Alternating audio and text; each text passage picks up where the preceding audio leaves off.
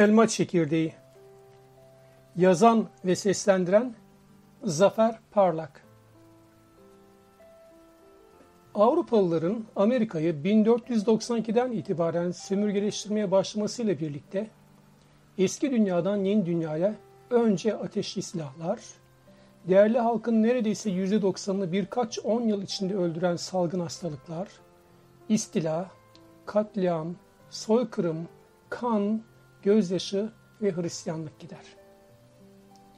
Evcil hayvanlar ve istilayı kolaylaştıran atlar da bu dönemde ayak basarlar yeni dünyaya.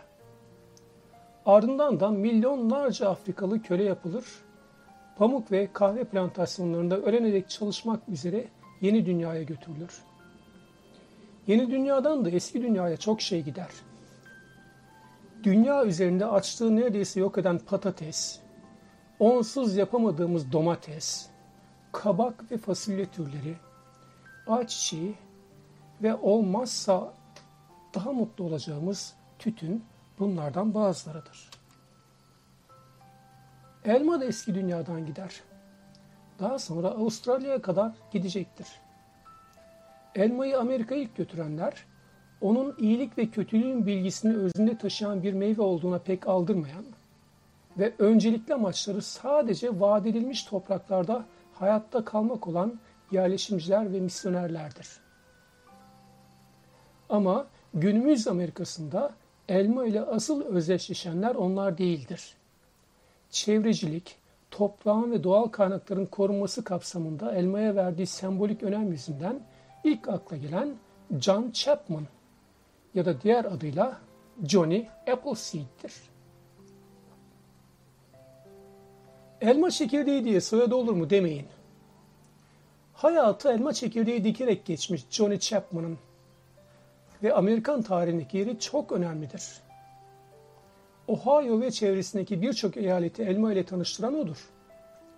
Topluma yaptığı örnek hizmetlerden dolayı 1948 ve 1955'te Disney tarafından çekilen ve Amerika'nın efsanevi kahramanlarını anlatan bir animasyon filminde ona da yer verilmiştir.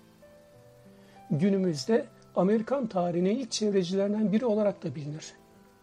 Küçüklerin okullarda ilk öğrendikleri örnek insanlardan biridir Johnny Appleseed. Daha 2 yaşındayken annesini kaybeden Johnny, 18'ine girince evden ayrılır ve kırlarda göçebe bir hayat yaşamaya başlar. Sonraları ağaçlara meraklı bir çiftçinin yanında çalışmaya başlar. Ustası bellediği bu çiftçiden ağaç sevgisini ve bakımını öğrenir. Hiçbir yerde uzun süre kalamaz. Johnny'nin yaşadığı yıllarda elmalar fidandan değil, çekirdekten yetiştirilirmiş. Bizim yerinde duramayan Johnny de elma şarabı yapan şaraphanelerden temin ettiği elma çekirdeklerini kendi oluşturduğu fidanlıklara dikmeye başlar. Her gittiği yerde elma fidanlıkları oluşturur binlerce elma çekirdeği diker, fidana dönüşmesini bekler, sonra da göçebe ruhu hiçbir yerde uzun süre kalmasına izin vermediğinden fidanlıkları bakmaları için güvendiği dostlarına armağan eder. Fakat bir şartı vardır. Bu dostlar da büyüyen fidanları meyveye durduklarında ürünlerini yarı yarıya paylaşmak şartıyla güvendikleri başka kişilere ücretsiz olarak verecek ve kendileri de fidan yetiştirmeye devam edeceklerdir. Onun sayesinde bölgeye o kadar çok elma dikilir ki gel zaman git zaman bizim Johnny'nin soyadı unutulur ve elma çekirdeği lakabıyla anılmaya başlanır. Johnny aynı zamanda iyi bir hatiptir. İnançla bağnazlık arasındaki farkı çok iyi bilir. Gezdiği her yerde ahlaki dersler içeren öyküler anlatır. Öğrendiklerini ve inandıklarını hiç kimseyi zorlamadan, yargılamadan aktarır anlattıklarını ve vaaz ettiklerini bizzat kendisi uyguladığı, hiç kimseden hiçbir şey için karşılık beklemeden iyilik yaptığı ve çok mütevazi bir hayat yaşadığı için insanları etkiler, onlara örnek olur. Tıpkı üzümde olduğu gibi elmadan da şarap yapanlar vardır. Bazı bölgelerde mutasip kişiler Johnny'nin halkı içkiye alıştırdığı ve zararlı olduğunu düşünerek onun fidanlarını keser ve fidanlıklarını yakarlar. Neyse ki kıymetini bilenler çoğunluktadır. Aradan neredeyse iki yüzyıl geçmesine rağmen onun adı hala hayırlanılmaktadır. Onun ağaçlarını kesen ve yakan o bağnaz kişilerin ise garantide gördükleri cennetlerinde olduklarını düşündürecek bir nedenimiz yoktur. Johnny Appleseed İsveçli bir mucit, bilim insanı, filozof, Hristiyan mistiği ve din bilimci olan Emanuel Swedenborg'un ki 1688-1772 yıllarında yaşamıştır. Onun dini görüşlerinden çok etkilenir. Hristiyanlık inancı ile reenkarnasyonu birleştiren, bu hayatın acılarla dolu olduğunu, gerçek mutluluğa ancak öbür dünyada ulaşılabileceğini öne süren ve bireysel hazlar peşinde koşmak yerine insanlar için faydalı işler yapmayı öneren bir yorumdur bu. Johnny bunu düşünceyi insan, hayvan, bitki, canlı, cansız ayrımı yapmadan her şeyi kapsayan bir bütün için faydalı şeyler yapmak olarak alır.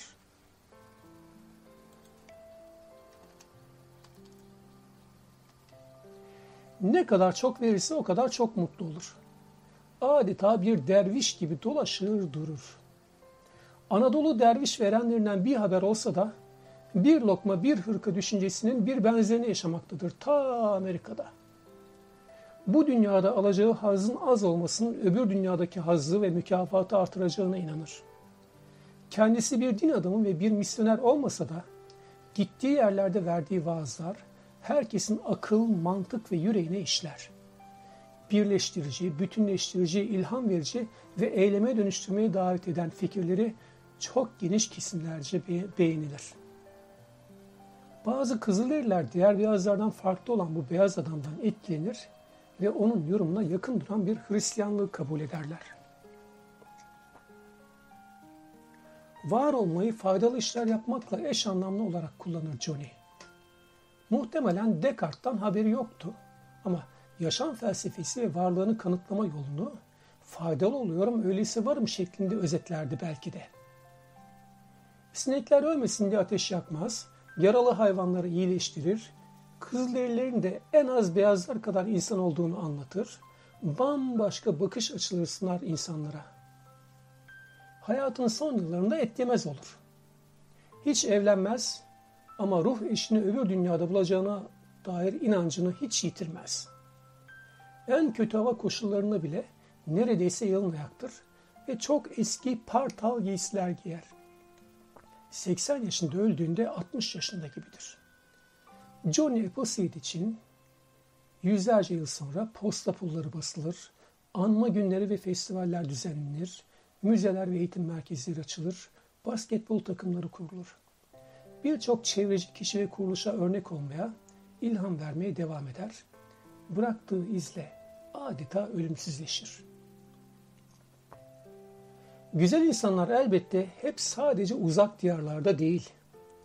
Konumuz karşılık beklemeden iyilik yapmak ve bunu ağaç dikerek göstermek olunca Manisa tarzından bahsetmemek olmaz elbette. Nüfus kayıtlarındaki adı Ahmettin Carlak ya da kendi ifadesiyle Ahmet Bedevi olan Manisa tarzını 1899'da doğmuş, 1963'te ölmüştür. Kerkük kökenli bir Türkmendir. Birinci Dünya Savaşı ve İstiklal Savaşı'nda askerdir. Kırmızı şeritli İstiklal Madalyası sahibi bir kahramandır o. Yunan işgali sonrasında Batı Anadolu tam bir yangın yerine döner. Bölgenin zümrüt yeşili ovaları ve dağları kararır. Savaş sonrasında artık gideceği bir yurdu olmadığı için Manisa'ya yerleşen Ahmet Bedevi'nin askerliği biter ama vatan borcu bitmez.'' Manisa ve çevresini tekrar zümrüt yeşiline döndürmeye adar hayatını ve son nefesini verene dek ağaç diker, diktiği ağaçların bakımını yapar. O da bir lokma bir hırka düşüncesindedir. Manisa'ya hakim Sipil Dağı'nda derme çatma bir kulübede yaşar. Üzerinde sadece bir şortu vardır. Bilir ki ne kadar az şeye ihtiyacı olursa o kadar özgürdür. 1933 yılında düşük bir aylıkla bahçıvan yardımcısı olarak Manisa Belediyesi'nin kadrosuna alınır.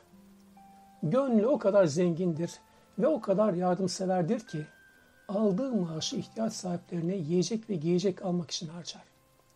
Saçını ve sakalını uzattığı ve derviş görünümlü olduğu için halk ona önceleri hacı demeye başlar. Daha sonra da filmlerde gördükleri Tarzan ile özdeşleştirirler onu. O da Johnny Appleseed gibi kılık ve kıyafetinden dolayı önceleri meczup olarak görülür. Ama onun aklı başındadır. Çok bilgilidir ve dünyadan haberdardır. Eline ne geçerse okur. Yeniliklere açıktır. Sinemaya tutkundur. Konuştuğunda insanlara ilham verir, yaptıklarıyla örnek olur. Manisa Dağcılık Kulübü'nün kurulmasına katkıda bulunur. Ağrı, Cilo ve Demir Kazık dağlarına tırmanır. İlk kalp krizini elleriyle diktiği yüzlerce fıstık çamının yol ve benzin istasyonu yapmak bahanesiyle kesildiği gün geçirir. Adeta delirir. O günden sonra da sağlığı bir türlü düzelmez. Güzel izler ve güzel sözler bırakarak göçüp gider bu dünyadan. Genellikle vefasız, unutkan ve ihmalkar olan halk Manisa tarzını hiç unutmaz. Şehrin birçok yerine heykellerini diker. Her yıl 31 Mayıs'ta Manisa'daki mezarı başında anma törenleri düzenlenir. Onun hayatını anlatan 1994 yılı yapımı Manisa Tarzanı isimli film, Türkiye'nin ilk çevreci filmi olarak bilinir. Bir de Elziyar Bouffier vardır. Fransız yazar Jean Giono'nun Ağaç Diken, isim, Ağaç Diken Adam isimli öyküsünün kahramanıdır. Öykü 1953 yılında yazılmıştır. Çevrecilerin çok sevdikleri, fark yaratan, faydalı ve mütevazi bir kişiden söz eden sımsıcak bir öyküdür bu. Birinci Dünya Savaşı öncesi ve sonrasında Fransa'nın Provence bölgesinde artık erozyon ve ağaçsızlaşma nedeniyle neredeyse terk edilmiş ve çölleşmeye yüz tutmuş kırsal bir bölgeyi ağaçlandıran, oraya hayatı tekrar getiren bir kişidir öykünün kahramanı olan Elzia Bouffier. 40 yılı aşkın bir süre boyunca kimselere görünmeden ve hiç reklamını yapmadan yüz binlerce meşe palamudunu toprakta buluşturur. Sabırla bakar onlara, bekler ve görür tohumların önce fidana, sonra hayat veren ağaçlara ve nihayet ormanlara dönüşmesini. Ağaçlar yağmuru, yağmur da yeşili ve hayatı getirir bölgeye. Tüm bu mucizevi değişimin tek bir kişinin inancı, çabası, emeği ve sabrıyla gerçekleştiğinde neredeyse sadece yazar bilir. Öykü, karşılık beklemeden yapılan işin önem ve değerini anlatan bir paragrafla başlar. Bir insanın kişiliğinin gerçekten olağanüstü yönlerini anlayabilmek için eylemlerini uzun yıllar boyunca izleyebilme şansına sahip olmak gerekir. Kişinin eylemleri bencillikten tamamıyla arınmışsa, onu eyleme yönlendiren itki, eşsiz bir yüce gönüllülük örneği ise, hiçbir ödül beklemediği kesinse ve dahası yeryüzünde silinmeyecek izler bırakmışsa, işte o vakit gerçekten de hataya yer bırakmayacak bir kesinlikle unutulmaz bir insandan bahsediyoruz demektir.